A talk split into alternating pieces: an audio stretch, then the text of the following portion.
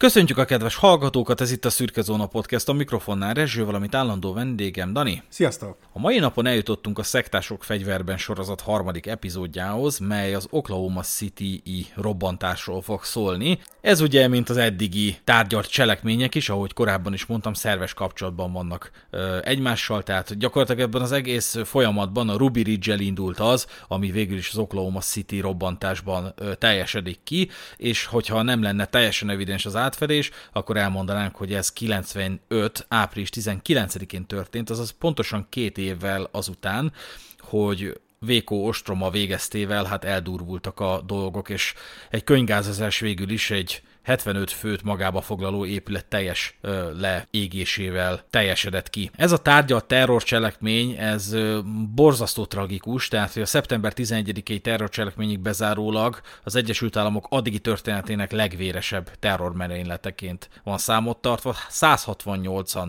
ö, vesztették életüket, és az mi lé- még tragikusabb, hogy nem, hát akkor még nem a közelkelti radikálisoknak volt betudható ez a dolog, de aki még nem tud semmit erről az ügyről, annak nem lőném le a poént, poént, inkább megkérdezném Dánielt, hogy mit gondol erről a témáról. Hát tényleg érdekes belegondolni abba, hogy hát 2001 előtt nem sokkal járunk egyébként, és hát ez most már a harmadik esemény, ahol azért tényleg emberek vesztik életüket, és itt most kivételesen hát nem rendőri túlkapásról van szó, bár egyébként ugye, hogyha visszavezetjük a szálakat, akkor igenis végül is a rendőri túlkapásra vissza lehet ezt is vezetni és nekem, ahogy így végig gondoltam ezt az, ezt az egész szituációt, ezt az egész történetet, amin most ugye végigmegyünk ebben a trilógiában, tényleg megint eszembe jutott az a, az a gondolatmenet, amit pár évvel ezelőtt hallottam, hogy, hogy Amerikának az a nagy ilyen ősi problémája van, ami valószínűleg tényleg a mai napig azért megmutatkozik, hogy egy kicsit ilyen identitászavarban vannak pont azért, mert hogy, hogy nem egy olyan országról beszélünk, akik uh, ugye egy akár több ezer éves múltra tekintenek vissza, hanem ugye pár száz évvel ezelőtt meg lett hódítva Amerika a különböző európai népek által, akik jöttek a különböző kultúráikból, hozták a saját különböző hülyeségeiket, és hogy, hogy ahogy teltek ugye az évek, azért nyilván azért az államok, a különböző államoknak a különböző uh, törvényein is észrevehető, hogy hát vannak ellentmondások, akár a törvényekben, akár a dolgokban, a felfogásaikban, és hogy, hogy tényleg egy kicsit olyan, olyan egzisztenciális krízisben van egész Amerika, én azt érzem, és hogy itt a 90-es években ez, a, ez alapján, a három eset alapján is nagyon jól megmutatkozik, hogy, hogy mennyire nem voltak felkészülve sok mindenre, annak ellenére, hogy nyilván már a 90-es években is mondták, hogy ők a nagy királyok, hisz ugye akkor is azért már egy világhatalomról beszéltünk, de, de közben meg benézel a falak mögé, és látod, hogy egy nagyon-nagyon instabil kártyavárról beszélünk, ami bármelyik pillanatban összedőlhet. Ugye ebben a történetben is hallani fogjuk, hogy ki követte el ezt az egész merényletet, és igazából csak fogjuk a fejünket, mint ahogy azt egy-két ugye FBI-os, meg egyéb ember, aki nyilatkozott az ügyel kapcsolatban, ők is mondták, hogy hát egy közülünk, és tényleg, hogy, hogy ebben a három szituációban is olyan embereket támadnak meg, akikről ugye nem kellene azt gondolnunk, hogy illik megtámadni, mert egyik esetben beszélünk egy családról, a másik esetben beszélünk gyakorlatilag egy, egy vallásos gyülekezetről, hát ugye akkor még nem feltétlenül használtuk a szekta kifejezést, most már azért egyre egyértelműbb, hogy azért egy szektáról beszélünk, de hogy olyan rétegekbe tartozó emberekről beszélünk, akik, akik nem, nem gondolnánk, hogy ilyen galibába keverednek, de hát mégiscsak ugye, ahogy, ahogy egymásra találnak az emberek, a rétegek, meg, meg elkezd a radikalizálódás kialakulni, és, és akkor ennek köszönhetően odáig jutunk el, hogy 100, majdnem 170 ember életét vesszük egy olyan, olyas valami eszme miatt, aminek megmondom őszintén, hogy így végighallgatva egy-két videót nem is igazán értem, hogy, hogy ennek mi volt az értelme, és mi volt a lényege, mert, mert egy hatalmas ellentmondás van szerintem az egész mögött, de hát nyilván ezt majd kifejtjük a, a műsor alatt. 1995. április 19-én egy teljesen átlagos napon, a reggeli órákban valaki, akinek még nem fedjük fel a kilétét, leparkolt egy bérelt Ryder teherautóval az Alfred P. Murrah szövetségi épület előtt Oklahoma City belvárosában. Ez az épület több kormányzati szervnek is székhelyéül szolgált, így volt itt irodája az ATF-nek, a titkos szolgálatnak, de ettől függetlenül hétköznapi ügyintézés is folyt. Állampolgári ügyeket, ingatlan nyilvántartási, kvázi földhivatali ügyeket jöttek az emberek intézni ide, és még katonai toborzás is zajlott. Működött egy gyermekfelügyelet is az épületben, tehát egy tulajdonképpen egy óvoda 550 ember dolgozott itt, de napi több száz ember érkezett és távozott, akik csak ügyet intézni jöttek. Nekik a szövetségi kormányhoz tulajdonképpen semmi közük nem volt. Uh-huh. Az odaparkolt teherautó belsejében hatalmas, több mint két tonna TNT-nek megfelelő bomba volt, amelyet mezőgazdasági műtrágyák, gázolaj és egyéb vegyszerek halálos keverékéből készítettek. Az elkövető kiszállt, bezárta az ajtót és gyalog elindult ki a városból. Nem sokkal azután az épület kinyitott, nagyjából reggel 9 környékén, és megindult az ügyfelek fogadása, egészen pontosan 9 óra 2 perckor a bomba felrobbant. A lökés hullám hatalmas volt. Pár éve ugye Libanonban volt hasonló, az is talán műtrágyával volt összeköthető, és egy kikötőbe történt, és az történetesen megörökítette egy csomó embernek a telefonos kamerája, és ott az, abból azért kiderül, hogy milyen hatású tud lenni ez a robbanás. Na most Oklahoma Cityben ekkor több mint 300 épületben okozott a robbanás kárt, amely 8 kilométerrel odébb is hallható volt.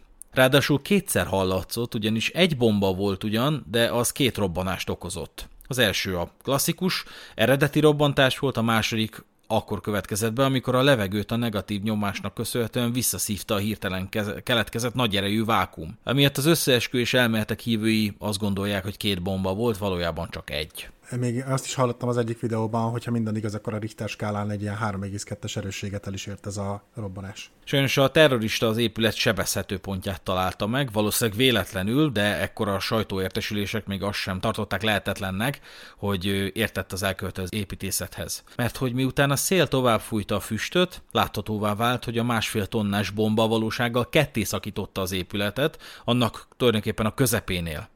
Először felfelé lökte az alacsonyabb szinteket, aztán a negyedik és ötödik szint ráomlott a harmadikra, ami nem tudta megtartani a ránehezedő terhet, effektíve be omlott az egész épület.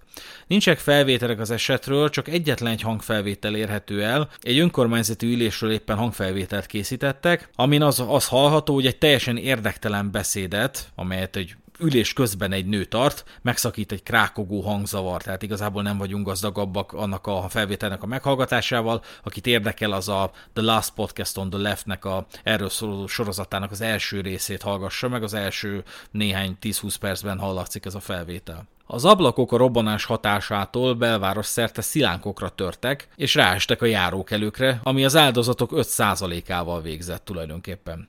A legtöbben így sérültek meg a berobbanó szilánkoknak köszönhetően. A 9 emeletes épület egyharmada mintegy 7 másodperc alatt omlott le. A korabeli sajtó a következőképp tudósított a tragédiáról. A járdákon vérző sebesültek feküdtek, azokon a járókelőkön pedig, akiket nem terített le a detonáció, páni félelem lett úrrá. Az épület márvány és beton homlokzatának leomlott darabjai valóságos barikádokat képeztek az irodaházat határoló utcákban. A környéket autóroncsok borították. Egy család csodával határos módon menekült meg, amikor az épület egyik darabja rázuhant az autójukra, és időben tudtak lebukni vagy kiugrani. Sárgás-vörös lángnyelvek és gomolygó fekete füstfelhők törtek az égre. Sokkos állapotba került vérző hivatalnokok támolyogtak kifelé, és bolyongtak zavaros tekintettel a környéken. És amit az első percekben még nem láthattak a szemtanukám, behatolva az épületbe hamarosan szemük elé tárult, emberi testrészek szóródtak szanaszét a kilenc emeletes irodaházban. Az egyik helyi riporter lefestése szerint Oklahoma centrum a pillanatok alatt olyanná vált, mint amilyen képet Szarajevó vagy Beirut mutathatott a polgárháború csúcspontján. Uh-huh. Ez az egész helyszín nem úgy nézett ki, mint a filmekben. A filmekben egy ilyen jelenetnél gyakorlatilag, amikor felosudnak az emberek, hogy egy merénylet történt, vagy egy katasztrófa, és így próbálnak a, a túlélők valahogy kike, kikecmeregni a romok alól, akkor ugye mit szoktunk hallani, kitörő gáz sikít fel a leszakadó csövekből, vagy ilyen ormótlan nyikorgás sejteti, hogy további omlásra lehet számítani, de a valóságban nem nyikorognak az épület kábeleken csüngő darabjai, nem csattan fel az áram a ketté szakadt elektromos kábelekből, hanem hosszú-hosszú perceken keresztül síri csönd van a romok alatt és erről számoltak be a túlélők, hogy, hogy ez nem ilyen volt, mint a filmekben, hanem ezért is volt annyira ijesztő, meg annyira folytogató, hogy ott rekedtek, valahogy, valakire ráesett valami kődarab, vagy betondarab, vagy valami, egész egyszerűen nem lehetett annyira egyszerűen kijutni, mm. de aki túlélte, az azt érezte, hogy, hogy meg fog körülni. Hát voltatok már ilyen borzasztó túlvilági csendben? Hát az is önmagában nagyon elviseltetlen tud lenni időnként, de ha ez még egy katasztrófa helyszínén történik, hát úgy meg pláne. Igen. A kriminalisztikában ezt egyébként úgy hívják, hogy élő helyszín. Amikor már ugye zajlania kellene a mentésnek, de a helyszín tele van bizonyítékokkal, és még akár az elkövető is megérkezhet, mert hát hiszen visszaszokott térni a tett helyszínére, és senki nem tiltja meg tőle, hogy amikor még ugye nem ismerik, hogy, hogy, hogy egyszer csak visszaszambázon oda, hogy megnézze, hogy mit okozzon, vagy mit okozott, nem beszélve arról egyébként, hogy a terroristák gyakran valóban két bombával dolgoznak, de a másodikat csak akkor robbantják, amikor már javában zajlik a mentés, hogy több áldozatot tudjanak okozni. Amikor már oda mennek a helyszínre a, a, a katasztrófa védelem munkatársai, meg a mentők, meg hasonlók, na akkor szoktak még robbantani egyet. A mentőbrigád azonnal a helyszínre sietett. Arról számoltak be, hogy nagy vörös pacákat láttak a plafonon és a padlón is, melyek mindegyike egy-egy áldozatot jelölt, akit összepréseltek a leomló épület darabjai. Az egyik túlélő, azután, hogy öt emeletet zuhant és csapdába esett a romok alatt, azzal próbálta nyugtatni magát, hogy egy másik áldozat kezét szorította. Mint kiderült, abból az áldozatból csak a kéz maradt meg. No, ez egyébként a túlélőt annyira nem zavarta, mert valamilyen lélek jelenlét erősítő tényezőre volt szüksége, még akkor is, hogyha ez egy levágott kar, hogy valamit fogjon, hogy azt érezze, hogy itt van még a világban. A helyszínen egyébként fegyverek is hevertek mindenfelé, köszönhetően annak, hogy az ETF bűnjelkamrájának is helyszíneként szolgált ez az épület, illetőleg minek után pénztárak is működtek az egyes irodákban, rengeteg bankjegy volt mindenfelé tulajdonképpen szerteszéjel, és hát a katasztrófa védelem és a tűzoltóság munkatársai csak hamar mentés közben elkezdték felszedegetni és a zsebükbe tömködni a talált címleteket. Ugye ez nem az emberről mond el sok mindent, hanem ilyenkor csak egy hülye kell ahhoz, hogy mindenki úgy érezze, hogy hát ha neki is lehet, akkor nekem is, vagy hát hogyha ő gazdag lesz ebből, akkor én is azt szeretnék lenni. És ez addig ment, amíg a parancsnokok rájuk nem szóltak, hogy, hogy nem a pénzzel kell itt most foglalkozni, hanem életet kell menteni, mert hogy azért jöttünk. Igen. Tehát érdekes dolgokat hoz ki mégiscsak az emberből egy ilyen helyzet. Ugye a belföldi terrorizmussal kapcsolatban az Egyesült Államoknak akkor csak egy referenciája volt, a 93-as New Yorki World Trade Center elleni merénylet, ez ugye a Véko ostrománál is előjött, mert akkor a FBI munkatársai gyakorlatilag onnan jöttek át Vékóra, vagy Vékó településre, hogy az ostromban közreműködjenek, de akkor már volt egy World Trade Center elleni merénylet, ahol hat halálos áldozata és ezer sebesültje volt a cselekménynek. Arról sajnos sokat nem tudok, de azt, azt hiszem valóban közelkeleti radikálisok követték el, és mondom, az volt az egyetlen referenciája akkor az Egyesült Államok emberének a belföldi terrorizmussal összefüggésben. Volt is egy ilyen felfogás, hogy nem nagyon lehet az Egyesült Államokban terrorakciót végrehajtani. Uh-huh. Clinton elnök is megszólalt el végre, ennek a sorozatnak mind három epizódjával összefüggő tragédia az ő adminisztrációja adminisztrációja alapján következett be.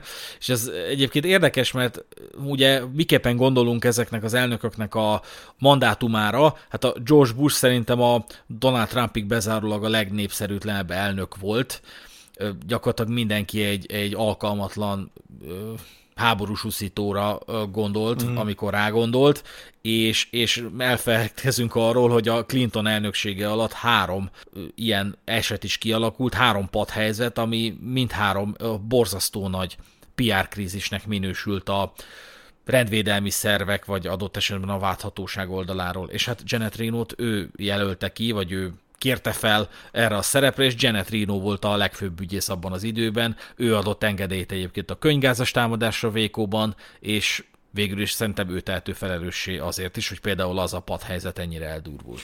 Hát igen, mondjuk Clinton ebből a szempontból szerencsésnek mondhatja magát, hogy tényleg a Monika Lewinsky-val ragadt meg leginkább a, a köztudatban, és nem pedig ezekkel a három tragikus esetekkel kapcsolatban, bár mondjuk Bushnál is, jó, mondjuk a Bushnál már erősebben erőjön ez a tényező, hogy ő azért uh, mikre bólintott rá, meg ilyesmi, hát ugye korábbi epizódokban beszéltük, meg, meg be is játszottunk egy-egy jelenetet, hogy szegénykém uh, nem volt a legélesebb kés a fiókban, és ezt uh, azért ki is lehetett használni a, akár csak a Cheney, vagy akárki más, úgyhogy nála azért már ez erősebben előjön, de tényleg, hogyha nyilván azért fiatalok is voltunk akkoriban, de hogyha megkérdeznéd, hogy Clintonról ilyesmik eszembe jutnak-e, akkor tényleg abszolút az én, én tudatomban is úgy maradt meg, hogy ja, hát igen, az a, az a laza elnök, akinek volt egy afférja körülbelül. Igen, de itt szerepet is játszhat az is, hogy a Clinton egyébként egy alkalmas figura volt erre, a Bush az nem volt erre alkalmas, a Bush az édesapja futtatta fel, neki az volt az elképzelés, hogy a fia is legyen elnök, a Clinton viszont karizma, karizmatikus volt róla. Több helyről hallottam, hogy, hogy az a kategória volt, aki, hogyha úgy tartott egy beszédet, hogy rajtad, meg rajta kívül voltak még 500-an a, a teremben, akkor is képes voltál azt érezni, hogy ketten vagytok az egész rohadt világon, és mm. közvetlen neked beszél. Tehát, tehát volt, egy, volt egy ilyen megnyerő karizmája a Clintonnak, és talán ez, ez is közrejátszik, a, hogy hát meg egyébként a szexualitás az mindig való elfedi az erőszakosságot, Igen. tehát hogy, hogy ha csak, ha csak egy, egy rabló hadjáratot indítasz a közelkelten, akkor, akkor önmagában ugye azért, azért felelőssé te, vagy tehető, meg az természetesen megbélyegzi a, a komplet politikai működésedet, de hogyha volt egy afférod, akkor lehet, hogy az elfedi a, a, az előzőt. Igen. De hát Clinton megszólalt, ezt most mindjárt meg is fogjuk hallgatni nagyon röviden, hogy miket mondott. Lényegében az volt a beszédének a lényege, hogy senkinek kételkedjen abban, hogy megtaláljuk azokat, akik ezt elkövették. Amint megtaláljuk őket gyorsan, határozottan és szigorúan szolgáltatunk igazságot. Ezek az emberek gyilkosok, és úgy is bánunk velük. The bombing in Oklahoma City was an attack on innocent children and defenseless citizens. It was an act of cowardice and it was evil. The United States will not tolerate it. And I will not allow the people of this country to be intimidated by evil cowards. Let there be no room for doubt. We will find the people who did this. When we do, justice will be swift, certain, and severe. These people are killers, and they must be treated like killers. A lapok lehozták, hogy két év alatt már másodszor a támadók egy bérelt kis teherautóval szállították a robbanóanyagot a tett helyszínére. Ilyenkor sokan ugye közelkelti radikálisokra gyanakodtak, és hát számos szakértő utalt rá, hogy lehetséges, hogy a mostani robbantás válasza arra, hogy két hónappal azelőtt Pakisztánban elkapták a New Yorki robbantás állítólagos értelmi szerzőjét. A másik lehetőség, ami már ekkor felmerült, hogy a robbanás napján volt két éve annak, hogy Vékóban, Texas államban, úgy 450 kilométernyire délre Oklahoma City-től rendőri alakulatok megrohamazták a Branch Davidian vallási szektát. Ira Lipman, az USA egyik legnagyobb biztonsági szolgáltatónak elnöke úgy nyilatkozott, hogy akárki is tette, könnyű célpontot választott. A terroristák mindig olyan célpontot választanak, ahol könnyű sikerre számíthatnak. Figyelembe kell venni, hogy a tragédia olyan városban történt, amelyet nem csak azért szoktak Amerika szívében lévő városnak emlegetni, mert a középnyugati szövetségi állam Oklahoma nincs nagyon távol az USA földrajzi közepétől, a főváros Oklahoma City pedig nagyjából az állam közepén fekszik, hanem azért is, mert éppen olyan város, amelyre különösen büszkék az USA polgárai. Uh-huh. Van ugyan néhány felhőkarcolószerű magas épülete, vagy hát legalábbis volt akkor, most nem tudom, hogy mi a helyzet, de alapjában megőrizte az amerikai kisváros otthonos hang hangulatát. A belváros egy-egy forgalmasabb pontjától eltekintve Oklahoma Cityben mindig békés és áttekinthető kisvárosban érezte magát a polgár, holott a városnak 1990-ben 444 ezer lakosa volt. Érdekesség ugyanakkor, hogy a terrorakció ebben a formájában elkerülhető lett volna, hogyha a Murrah Buildingnek, a Murrah épületnek a kivitelezésére kicsit több pénzt szántak volna, amikor azt felhúzták ugyanis a tartóoszlopai vasbetonnal voltak megerősítve. Hogyha nem vasbetont, hanem acél elemeket használnak, akkor más lett volna a tragédia kimenetele. A beruházás költségének az 1%-ának az 1 8 részét, mint egy 18 ezer dollárral többet kellett volna költeni a kivitelezésre, és akkor nem haltak volna meg annyian, mert nem dőlt volna össze az épület. Csak hogy ezeket az épületeket mindig a földrengés kockázatának felmérésével tervezik meg, és Oklahomában a földrengés nem volt tendenciózus, terrorakcióra meg akkor nem igazán számítottak, amikor ezt számításba vették. Igen, egyébként elhallgatva egy-két túlélőnek a, a videóit, meg felvételeit, ugye abszolút az jön át, hogy hát most nem biztos, hogy jól lehet ezt így arányosítani, de, de majdnem mond, mint hogyha egy, egy magyarországi falu hasonlítanánk Budapesthez, tehát hogy annyira nem számítottak erre az egészre. Mondjuk összességében nekem itt egy picit nagyon átjött az, hogy hogy megint egy kicsit el el voltak bizakodva, hogy hát úristen, hát itt a, a, a mi kis saját országunkon belül, meg államunkon belül, államunkon belül ilyen nem történhet, és hát akkor ugye minek is kellene akár azt a 18 ezer dollárt rákölteni pluszba az épületekre, ami egyébként szerintem mai árfolyammal is maximum kétszer ennyi lenne, hogyha jól emlékszem, akkor egyszer-kétszer nézegettünk már a, a, akár a műsor történetében is ilyen ö, dollárváltogatásokat, de de tényleg ez olyan nagyon elenyésző összegnek tűnik, de hát ugye minek költenénk, mert hát mondom, tehát egyrészt, hogy valószínűleg azért nem volt ilyen jellegű precedens rá, mert hát mondtad, hogy oké, okay, 93-ban ott volt ugye a World Trade Center, na de hát az egy az egy klasszisokkal nagyobb városnak, egy klasszisokkal nagyobb épülete, ami azért tényleg egy központi épületnek számított már akkor is. Az, az volt esetleg, mint egy ö, felmutatható példa, de hogy tényleg ö, kicsit azt lehet itt is érezni, hogy, hogy nagyon sok esetben Amerikában megvárják a, az első alkalmat, amire utána meg ugye nem az, hogy, hogy proaktívan reagálunk, vagy hogy mondjam, proaktívan csinálunk valamit, hanem megvárjuk, és akkor reagálunk a dolgokra. Szerintem ez egyébként nagyon sok amerikai eseményt leír, úgyhogy sajnos valószínűleg itt is e, ebben a formában megmutatkozott ez a gondolkodásmód. Megindult a nyomozás, és hát sajnos az is erősítette a gyanút, hogy ezt a szörnyűséges cselekményt iszlám fundamentalisták, esetleg arabok követték el, hogy az USA-ban 94-ben 8 millió iszlám vallású polgáról tudtak. Mivel a vallás megjelölését hivatalos iratokban nem mindig kívánták meg, valószínűleg ennél többen is voltak az USA-ban. Az iszlám USA követőinek csak kis része volt egyébként arab származású. A feketebőrű népességben is jelentős az iszlám hívők aránya. Igen hamar kiderült azonban, hogy ennek a feltételezésnek nincs semmi alapja, a nyomozásnak semmilyen bizonyítéka nem volt iszlám kapcsolatra. A merényletet követő héten egyre több szál vezetett különböző szélső jobboldali csoportok, szélsőséges félkatonai szervezetek és azok tagjai felé.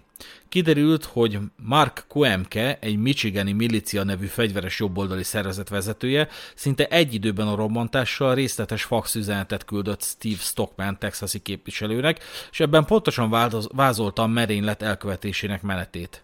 Koemke és családja a fax továbbítása után eltűnt Michigan államból. Stockman képviselő pedig azt mondta, azonnal utasította irodáját, küldjék át, küldjék át a faxot az FBI-nak, a szövetségi nyomozóirodának terrorakció másnapján, április 20-án, ami egyébként Hitler születésnapja és a marihuánára is szokott utalni, és egyébként a kolumbáni iskolai lövöldés, bocsánat, rossz kifejezés, hogy kolumbáni, mert nem a település volt Kolumbány, hanem az iskola. A Kolumbány állam, álmokfutás napján volt egyébként még téma ez a dátum, de hát úgy néz ki, akkor e tekintetben nem volt átfedés, mert hiszen az április 19-ének volt egy nagyobb jelentősége, de ez mellékes, április 20-án továbbra is kitartóan zajlott a mentés, még mindig csak 36 áldozatról tudtak. Ennyi volt a hivatalos szám, ami ugye messze volt még a teljes számtól. A halottak többségét az összeomlott épület romjai alól emelték ki, hárman a kórházban haltak bele a sérüléseikbe. A középnyugat-amerikai nagyváros kórházaiban több mint 400 sérültet ápoltak. Ha korábban felmérték volna, hogy milyen súlyosan megroppanhat az épület szerkezete egy merénylet következtében, akkor lehet, hogy óvatosabban kutattak volna a mentés során. Bár amikor kiderült, hogy az épületet csak végleg lebontani lehet és veszélyes megközelíteni, a mentőakció hősiessége egyáltalán nem hagyott alább. Fel kell tennünk a kérdést, ahogy akkor is feltették a nyomozó szervek, milyenek az esélyek a merénylők kézre kerítésére. Egy magyar szakértő, aki nem kívánta megnevezni magát, felhívta a Népszabadság figyelmét akkor az elkövetők azonosításának a nehézségére. A szerencsére sokkal kevesebb kárt okozó magyarországi robbantás sorozat, így például Szeged, a Parlament, a Mátyás templom, is mutatja, ha nem sikerül azonosítani a valószínű tetteseket, akkor sokkal nehezebb az azonosítás. Idézve tőle, ha az elkövető szervezet megnevezi magát, vagy ha nyomára bukkannak, akkor tették meg az első lépést a leleplezés felé. Számításba vették, hogy a több tonnás házilag készített bomba hasonló összetételű volt, mint ami New Yorkban robbant. A viszonylag egyszerű szerkezet, amelyet az épületnél helyeztek el, négy alkotó elemet tartalmazott. A műtrágya alapját képező ammóniumnitrátot, egy időzítőt, azaz óraszerkezetet, egy akkumulátort és egy detonátort a szikra előállításához.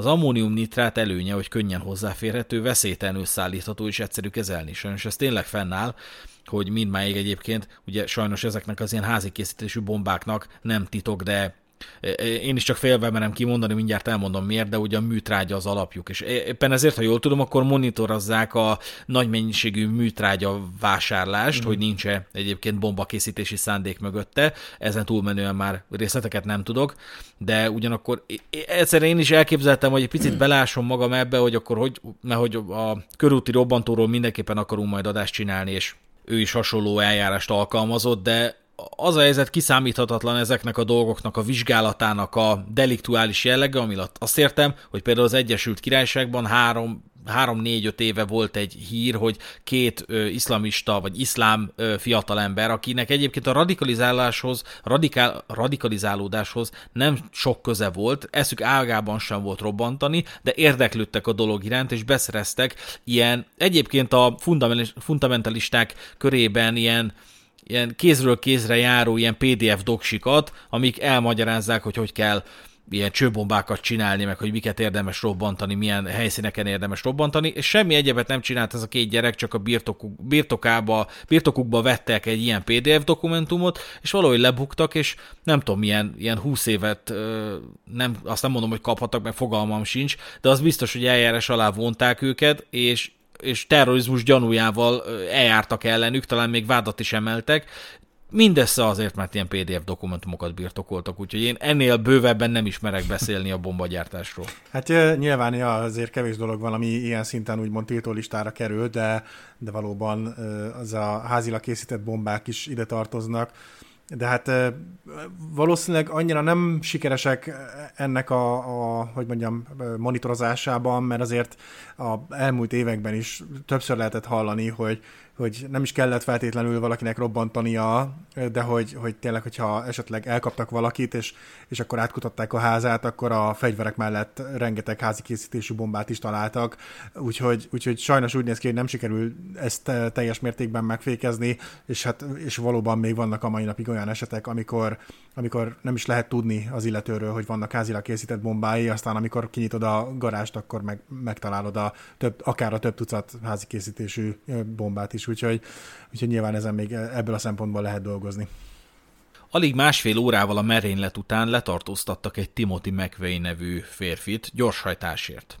Egy rendszám nélküli 1977-es Mercury Marquis típusú járművet vezetett, és amikor Charles Hanger állami rendőr átvizsgálta az autóját, a kocsiban talált egy fegyvert, ami önmagában nem lett volna probléma, mert hiszen az Egyesült Államokban vagyunk, de McVeigh nem tájékoztatta erről a zsarut. Tudva levő, hogy ilyen esetben az első dolognak annak kell lennie, hogy elmondott, hogy rejtett lőfegyver van nálam.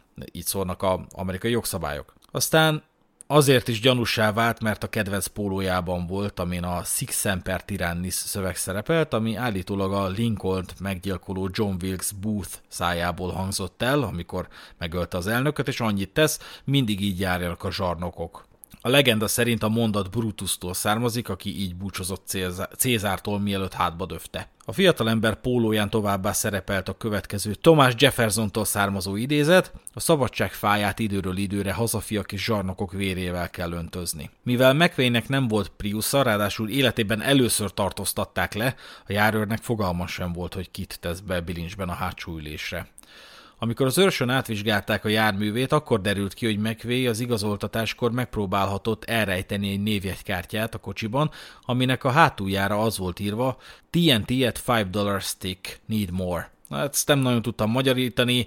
A TNT at 5 dollár még az, az is valahogy kijön, de hogy a stick, hát a stick az a milliót jelöli, az biztos, hogy valami TNT-vel összefüggő és a TNT árával összefüggő dologból több kell, tehát valami ilyesmit tesz ez a kis jegyzet. Hát én ezt úgy értelmeztem személy szerint, hogy ugye a TNT-t azt sokszor ugye, hát mint a rajzfilmekben is ilyen root formájában látjuk, és szerintem ő arra gondolhatott, hogy szeretne TNT-t vásárolni, és rúdját 5 dollárért, és hogy többre van szüksége. Én ezt valahogy így értelmeztem körülbelül. Jogos, szerintem neked van igazad.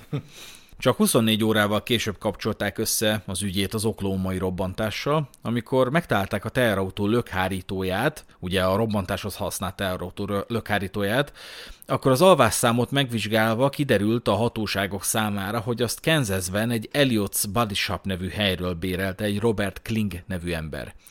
Ez a Robert Kling egyébként McVeigh egyik álneve volt. A kölcsönző munkatársait kikérdezve Kiderült a nyomozók számára, hogy az elkövető nem egyedül dolgozott. Két fantomképet készítettek az elmondások alapján, amelyek közül az egyik egyértelműen megvét ábrázolta, a másik viszont mindmáig John Doe 2 néven ismert. Házról házra jártak Kansas Junction City nevű kerületében, kérdezgették a lakosokat, mutogatták a fantomképeket, hogy felismerik-e a képen látható személyeket, míg nem egy Lea McGowan nevű nő, aki egy helyi Dreamland nevű motelban dolgozott, felismerte McVeet. A 25-ös számú szobában szállt meg április 14 és 17-e között. Megnézték a motel nyilvántartását, és ott McVie saját neve szerepelt. Lakcímeként egy Michigani címet adott meg, ami a Nichols testvérek farmja volt. Amikor ez kiderült, McVeigh meghallgatása kényszerintézkedés elrendelése tárgyában már esedékes volt. Ez ugye a letartóztatását követő egy-két napon belül meg kell, hogy történjen, ilyenkor dönti el a bíró, hogy hát akkor mi legyen, akkor mehetsz-e óvadék ellenében szabadlábon védekezni, vagy lesitellek, vagy hasonlók. Hát most egy ilyen pisztolynak a be nem ismerése, hogy egyébként itt van a kocsiban, az azért nem akkora visszaélés, valószínűleg egyébként az lett volna a sorsa, hogy azt mondja, hogy egy nem tudom hány ezer dollár vagy hány száz dollár óvadék ellenében szabadlábon védekezhet, és hogyha minden simán megy, valószínűleg így is történt volna, mert hiszen a bíróságnak még nem jutott az a tudomására, hogy a terhelt érintett lehet a robbantásban. Mivel azonban a bírónak dolga akadt, a tárgyalást elhalasztották. Hogyha ez nem következik be, akkor valószínűleg elengedik megvét, és az nem tudom, elmenekül, elbújik valahová. Nem tendenciózus egyébként, hogy sikerrel el tudott volna bújni, az egyébként egy elég költséges dolog, meg hosszú távon fenntarthatatlan, különösen, hogyha körözést adnak ki rád, és te vagy a bolygó legkeres, vagy hát az Egyesült Államok legkeresettebb belföldi terroristája, de mégiscsak egyébként meg, megnehezítette volna a felelősségre vonás esélyeit, hogyha ez bekövetkezik. Igen, egyébként az, hogy, hogy megtalálták a kocsinak az egyik alkatrészét, az egy számomra akkora fordulat volt, és, és nem is biztos, hogy a, a lökhárítót, hanem a tengely találták meg, mert ugye az egy tömörebb fém, és az ugye masszívabb, de hogy ennyi mázliuk volt, hogy gyakorlatilag nem is tudom, mert jóval odébb találták meg a, a, ezt az alkatrészt, de hogy egyáltalán megtalálják, és hogy ezen még olvasható szinten megmaradt ugye ez az alvásszám, vagy ez az azonosító szám, ez uh, szerintem egy akkora segítség lehetett számukra, bár ugye így, így elnézegetve egy-két uh, interjút, mert ugye mindegy, megszólalt ez a McVay karakter is, meg úgy, úgy hogy mondjam, ahogy nyilatkoztak róla, nem hiszem, hogy túlságosan hosszú ideig tényleg meg tudott volna menekülni, meg, meg nem úgy tűnik, mint aki, ugye, ahogy mondtad most, elhalasztották a tárgyalást, és, és akkor még akkor is, hogyha így sikerül megszöknie, nem hiszem, hogy hosszú távon ez eredményes lett volna. De, de hogy mondjam, azért ez egy rohadt nagy mázli volt a hatóság részéről, hogy ezt így sikerült megtalálni, és akkor legalább egy, egy valamilyen szintű vonalon el tudtak indulni, mert hogyha a, ha vaktában kezdenek el indulni, akkor tényleg ugye milyen módszerek maradnak, hát akkor honnan lehetett beszerezni ennyi trágyát egyszerre. Na most ezt is gyakorlatilag tényleg egy 300 millió fős országban próbált kideríteni. Nem tudom, nyilván meglettek volna a módszereik, most már így a modern fejjel egy kicsit nehéz visszagondolni a, egy olyan világban, ahol már tényleg majdnem mindenben van kamerázva, de ahogy mondtad, hogy a hangfelvétel is gyakorlatilag egy másik épületnek a a, a meetingje közben készült egy hangfelvétel, kamerafelvétel sincs nagyon a, a, az épület összedőléséről, meg a felrobbantásáról. Szóval azért érdekel az az alternatív univerzum, ahol, ahol ezt az azonosító számot nem találják meg, és ezen a vonalon nem, nem tudnak elindulni, hogy akkor vajon mit tudtak volna tenni. Bár mondom, nekem van egy tippem, hogy azért hosszabb ideig tartott volna, de biztos összejött volna, mert ez a, ez a figura nem tűnik egy olyan embernek, aki egy ilyen szintű ö, agymenő lenne, hogy hosszú távon ezt össze tudta volna hozni, de, de ez, egy, ez egy érdekes fordulat volt, amikor ezt először megláttam. De ki is volt ez a Timothy McVie, vagy hát milyen karakter van e mögött a név mögött. Ő egy ilyen geek-szerűség volt, szerette a Star Trek-et, szerette a Star Wars-t is. Gyerekkorában Noodle volt a gúny neve, mert vékonyka volt, hát a Noodle az nem Noodle, hanem gondolom valami tészta. Amikor kibukott az egyetemről, akkor a Burger Kingben dolgozott, és igazán mély kapcsolata a nagyapjával volt, aki megtanította őt lőni. Innen szerezhette meg a fegyverek iránti vonzalmát. A nagyapának ugyanis az volt az elve, hogy fegyverbe kell fektetni a pénzt. És így került kapcsolatba a Turner Diaries nevű könyvvel is, aminek van olyan része, ami szinte egy az egyben átfedésben van az oklahomai merénylettel. Ezt a könyvet Andrew MacDonald írta, William Pierce álnéven, és mint ahogy említettük már, egy ilyen fai háborúról szól, egy jelképzelt fai háborúról, ami a szövetségi kormányzatnak a felbomlásával kezdődik, és hát van benne egy jelenet, hogy egy fegyverviselés párti férfi azzal reagál a kormány jogcsorbító intézkedéseire, hogy felrobbant egy szövetségi épületet. Volt egyébként analógiája is ennek a valóságban, az úgynevezett Brady Act volt az, ami csorbította a valóságban a fegyvertartás jogát. Nem, nem túl durván, egész egyszerűen szigorú átvilágítást és ötnapos várakozási időt szabott meg, tehát hogy éppenséggel jutatott az ember fegyverhez, csak nem volt annyira egyszerű. Aztán McVie katona lett, ráadásul elég jó. A kiképzésen jól teljesített, nagyszerű lövésznek bizonyult, kivezényelték az öbből háborúba, ahol ugye be volt nekik ígérve, hogy hát vérfürdő lesz. Ehelyett az egész sivatagi viharhadművelet mind a száz órája nem követelt annyi halálos áldozatot, mint ahány ember később a McVie általi merénylet okán életét vesztette. Viszont a harctéren szerzett érdemeiért kitüntették őt. Volt egy nagyon sikeres találata, amiért bronzcsillagban részesítették, valamint a zöldcsapkások soraiba is ajánlották őt, de mivel nem volt felkészülve arra rigorózus kiértékelő programra, ami várta volna, visszamondta a lehetőséget. Nem sokkal később a seregtől is leszerelt. Ezután államról államra járt az Egyesült Államokban, különböző gánsókat látogatott, amelyek ugye ilyen fegyverexpók, ilyen fegyverfesztiválszerű expók, és lőfegyverek adásvételével foglalkozott. Volt egy kiskapu egyébként, aminek a problematikájára csak a Columbine álmokfutás idején sikerült felhívni a figyelmet, hogy a gun show-kon vásárolt fegyverekhez nem tartozott átvilágítási kötelezettség. Hm. Egyébként a Columbine álmokfutás után sikerült ezt a kiskaput bezárni, erről már beszéltünk a iskolai lövöldözések sorozatunk keretein belül. Ekkor már kialakult a fiatalemberben a szövetségi kormány iránt érzett ellenszenv. Nem csak Vékó ostrománál volt jelen, hogy kormányellenes röpiratokat osztogasson, de ezeken a fegyverexpókon is olyan pamfleteket nyomott az emberek kezébe, amelyen a Ruby Ridge incidens mesterlövészének Lon Horiuchi-nak a neve és a címe volt olvasható. Ugye ez a Lon Horiuchi volt az, aki leadta a Randy Weaver feleségét meggyilkoló lövést, illetve a Vékói ostrom idején is kivezényelték, csak akkor már nem volt akkora szerepe. Mm-hmm.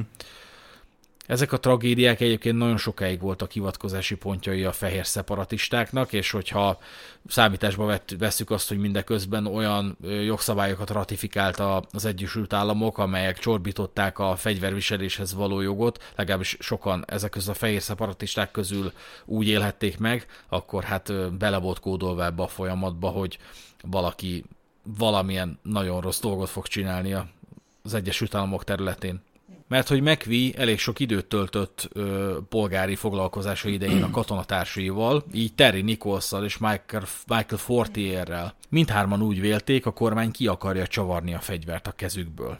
Igen, egyébként ezt is, amikor így hallottam, hogy ez az egész fegyverhez való joguk, meg fegyverviselés, meg ilyesmi is ennyire jelentős részét kiteszi ennek az egész esetnek, meg hát ugye végül is hatalmas szerepet játszott mind a három szituációnál ugye a fegyver, mint, mint akár szimbólum is, meg mint egy tényleges dolog. És akkor elkezdtem belegondolni ebbe az egész joguk, jogaikhoz így az amerikaiaknak megint csak, hogy ugye itt van ez a három eset, amiből valamelyik már több mint 30 éve történt, és akkor ez is lassan majdnem 30 éve történt, és hogy gyakorlatilag én, én teljes mértékben azt hiszem, hogy oké, okay, hogy tettünk ilyen kis ö, bébi lépéseket előre ezzel az egész témával kapcsolatban, de hogy a mai napig ez egy, egy akkora vérfolt szerintem ez a fegyverrel kapcsolatos hozzáállása Amerikának így, a, így ezen, ezen az egész országon, hogy azóta is ugye minden évben akár több tucat iskolai lövöldözés van, ahol gyakorlatilag kiskorúak, vagy akár nagykorúak sorozatlövő fegyverekhez jutnak hozzá, meg több tucat pisztoly, meg, meg egyéb shotgunok, meg sörétesek, meg minden, és hogy itt vannak ezek a szituációk, ahol gyakorlatilag ugye a vékót is, hogyha megnézzük, akkor rengeteg fegyverről beszélünk, akkor itt vannak katonák, akik ugye hát mondhatni, hogy ennél profibb ember nincs is, aki kezelje a fegyvereket. Ezek is valahogy radikalizálódtak ilyen szinten, hogy ők, ők gyakorlatilag ezt egy alap joguknak tartják, hogy, hogy még, még leszerelés után is nekik joguk van ahhoz, hogy fegyvert tartsanak, hogy ezekből még a mai napig nem tanultunk, és még a mai napig ennyire ragaszkodunk ehhez a fegyvertart fegyvertartási jogainkhoz. Én ezt nem tudom felfogni, mint egy magyar ember, hogy ezt, ezt így hogy lehetséges még 2023-ban is. És, és tényleg végignézzük ezt a rengeteg szituációt, és még mindig nem tanultak, és még mindig uh, évről évre egyre több ilyen probléma van, és gyerekek jutnak fegyverekhez, hogy nem, én nem tudom, hogy uh, mi, mi, mi a helyzet ott Amerikában, hogy, hogy milyen mentalitás van ott köztük, meg tényleg milyen elmeállapotban vannak, de, de ezek után még mindig felfoghatatlan, hogy egyszerűen nem tudnak közösen arra a pontra jutni, hogy gyerekek lehet, hogy nem jó, hogyha nekünk fegyver van a kezünkbe, mert minden hülyének, aki tízes IQ-val rendelkezik, meg akárhonnan jön, meg nincsen engedélye, az is tud fegyvert tartani. Szóval itt, itt tényleg most már valamit nagyon sürgősen lépni kéne ezzel a kérdéssel kapcsolatban.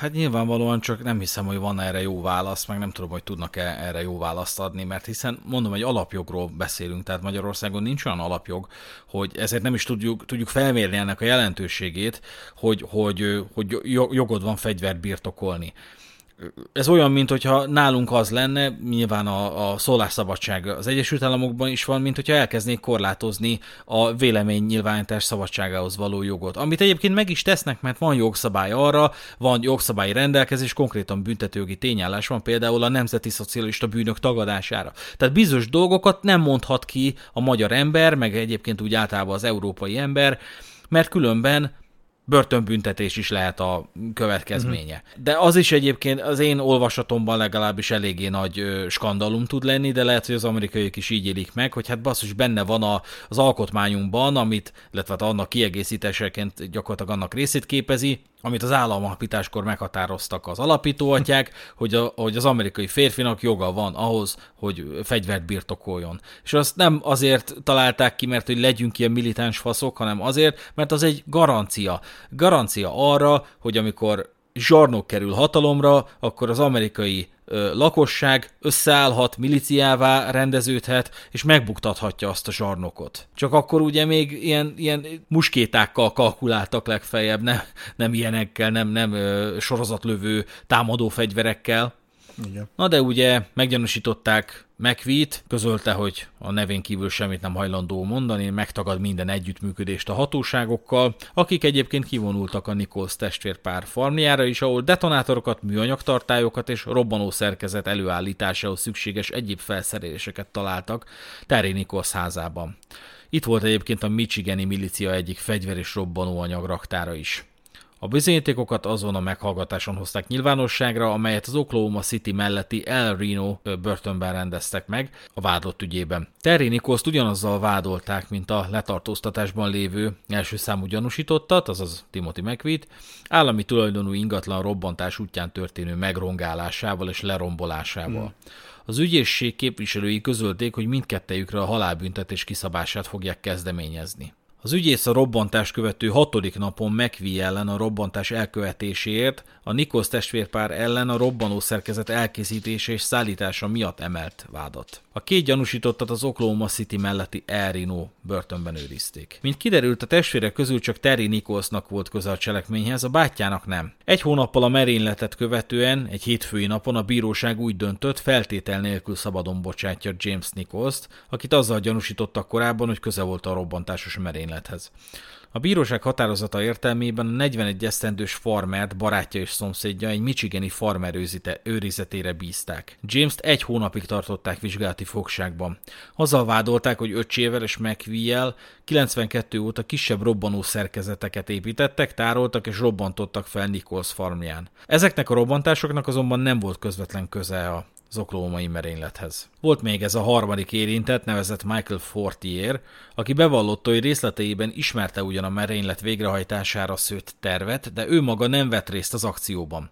Az arizonai illetékességű fiatalember már egy ideje az FBI érdeklődésének középpontjában állt, jól lehet nem volt ellene terhelő bizonyíték. Tanúvallomása azonban rendkívül értékesnek bizonyult a McVie és a Terry Nichols elleni vád alátámasztásában. Michael Fortier a rendőröknek már korábban elmondta, hogy a merénylet előtt néhány nappal gépkocsival elvitte McVie-t Oklahoma Citybe, ahol az megszemlélhette a robbantás célpontjául kiszemelt szövetségi irodaépületet. A vádlott az úton egyértelmű célzást rá, hogy fel akarja robbantani az épületet. Tervének végrehajtásához segítséget kért a barátjától is, aki azonban állítása szerint visszautasította az összeesküvésben való részvételt. A nyomozásban az FBI 56 kirendeltsége, valamint külföldi irodák is részt vettek. McVie és Nichols ellen 95. augusztus 10-én 11 rendbeli vádat emeltek robbanó anyagok és tömegpusztító fegyverek jogellenes használatára vonatkozólag valamint elsőfokú vagy, elsőrendű gyilkosság miatt. Fortiért összeesküvés, hamis nyilatkozatok és más bűncselekmények miatt vádolták meg. Terry Nichols bevallotta végül, hogy a robbantás előtt három nappal Timothy McVie-jel együtt Oklahoma City-ben járt, április 18-án, a merénylet előtti napon pedig a Kansas Junction City-ben találkoztak.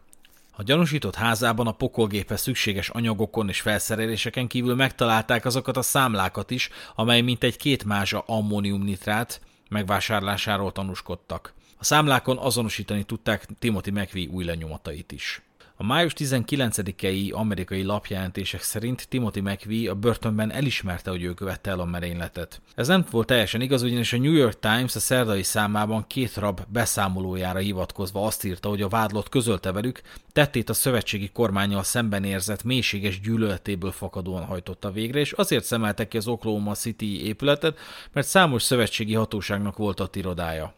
McVie ügyvédei közölték, hogy a raptársak által kiszivárogtatott ellenőrizhetetlen információk nem vehetők figyelembe bizonyítékként a robbantás gyanúsítottja ellen. És ez felmerül a végső kérdés, miért tette. Ugye evidens, hogy részben Véko ostromát bosszulta meg, de leginkább a szövetségi kormány iránt érzett gyűlölete vitte rá erre a döntésre. Könyvek ebben a témában nem nagyon jelentek meg, különösen nem Magyarországon. Az Egyesült Államokban már annál több, így például az American Terrorist című könyv, amit Louis Michael és Dan Gerbeck írt, és több mint 75 órányi interjún alapszik, amit mcvie és másokkal, így családtagokkal, barátokkal, ismerősökkel készítettek. Ez azért jelentős, mert ilyenkor, amikor ez a könyv készült, már elítélték a faszit, és gyakorlatilag a halálbüntetését várta, és emiatt szinte büszke is volt a cselekményére, ezért beismerte a gyilkosságot. Hmm. Elismerte, hogy sok áldozatot akart, éjszaka is robbanthatott volna, amivel az áldozatok számát minimálisra csökkenthette volna, de neki nem ez volt az érdeke, hanem az, hogy minél többen meghalljanak. Azért választottam a Murrah épületet, mert a helyszínen kiváló szögben állíthatók fel a kamerák, amikor majd tudósítani akar a média a merényletről. Utóbb úgy nyilatkozott, szerette volna, hogy elkapják, mert így szélesebb körben tudta hangoztatni a nézeteit. Az ő felfogásában a cselekménye nem bűncselekmény volt, hanem egy küldetés. Tudta, hogy sok áldozatának nem volt köze az általa mélységesen antagonizált szövetségi kormányhoz, de saját bevallása szerint úgy tekintett az épületben lévő ártatlanokra, mint az épülő halálcsillagban dolgozó személyzetre. Ez az ő fogalom meghatározása egyébként, vagy fogalom használata. Így tekintett arra a 69 emberre is, aki csak ügyintézés céljából volt aznap az épületben. Ő ezeket az áldozatokat járulékos kárnak minősítette. Később sem mutatta nagyon a megbánás jeleit, viszont a gyerekekkel összefüggésben elismerte, hogy nekik tényleg nem kellett volna ártania. Annak ellenére állította ezt, hogy az elkövetéskor is pontosan tisztában volt vele, hogy egy gyermekmegőrző működik az épületben. Konkrétan az alatt parkolt le a furgonnal. Nem csak kívülről láthatta az ablakra ragasztott gyermekrajzokat, de az elkövetést megelőzően többször járt az épületben, és kérdezősködött is. Érdekes még, hogy ebben a gyermekmegőrzőben tulajdonképpen annak a vezetésében az, a, a merényletet megelőző napokban változások mentek végbe, azaz elment egy korábban sokak által kedvelt óvodavezető, és olyas valaki váltotta le, akit a szülők nem nagyon kedveltek, ezért több szülő aznap nem vitte óvodába a gyermekét. Hmm. Tehát sokkal több gyerek halhatott volna meg, hogyha ez a körülmény nem áll fenn. Az általános vélemény szerint a merénylet mindenkelőtt azt az amerikai vélekedést csöpörte le, hogy az USA tulajdonképpen védett a terrorizmus ellen. A mondás, amelyet évtizedekkel ezelőtt Sinclair Lewis, a regényíró még könyvcímként is felhasznált, akkor a fasizmusra célozva, idézőjelesen ez nálunk lehetetlen, ez volt a cím, az ezt megelőző évtizedekben a terrorizmussal kapcsolatban élet újjá. Amerikaiak, akik csodálkozó fejcsóválással bámultak az európai repülőtereken géppisztolyal járkáló rendőröket és katonákat, nem értették, miért kell a Downing Street 10 számú háznál, a brit kormányfő rezidenciájánál és más európai államférfiak hivatalánál és lakásánál is biztonsági őrizet, most valószínűleg megértőbbek lettek. Clinton elnök teljes támogatásáról biztosította azt a terrorista ellenes törvényjavaslatot, amelyet a kormány a kongresszus elé akart terjeszteni. Az elnök kiegészítő javaslattal élt. Adjanak külön pénzt az FBI-nak állandó terror elhárító központ létesítésére, aminek joga lenne titkosszolgálati eszközöket is felhasználni a terrorizmus elleni küzdelemben. Ez volt tulajdonképpen a Patriot Act elődje, és nagyon érdekes, hogy erre az intézkedésre szinte senki nem emlékszik, viszont a, amikor a az amerikai és egyébként külföldi állampolgároknak a magánszférájának a súlyosan intruzív megsértésére gondolunk terrorizmus megelőzési célokból, akkor ez az intézkedés tényleg sose jut eszünkbe, mindig csak a Bush adminisztráció által elkezdett, és az Obama adminisztráció által felhasznált a Snowden ügyel összefüggésbe hozható megoldásokra gondolunk, mm. és sose, sose jut, nem is jutna eszünkbe, hogy egyébként 95-ben meg kicsúszott a Clinton elnök szájából az, hogy hát basszus, mindent, tietek mindent, csináljátok úgy, ahogy kell, maximálisan támogatom a terrorizmus elleni küzdelmet. Igen. A hatóságok több mint 27 ezer nyomozati jelentést, 13 ezer tárgyi bizonyítékot, valamint több millió oldalnyi szálloda, motel és telefonfeljegyzést szereztek be. McVeet 97. június 2-án bűnösnek találták mind a 11 vádpontban.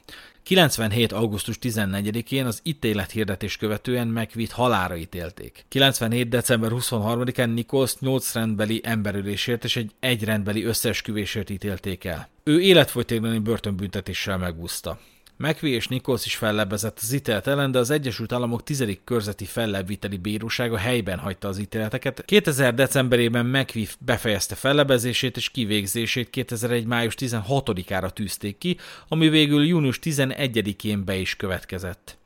Nem intézett ekkor megjegyzéseket a jelenlévők felé, nem szólt egy szót sem viszont átadott egy kézzel írt jegyzetet, amin egy részlet szerepelt az Invictus című William Ernest Henley versből.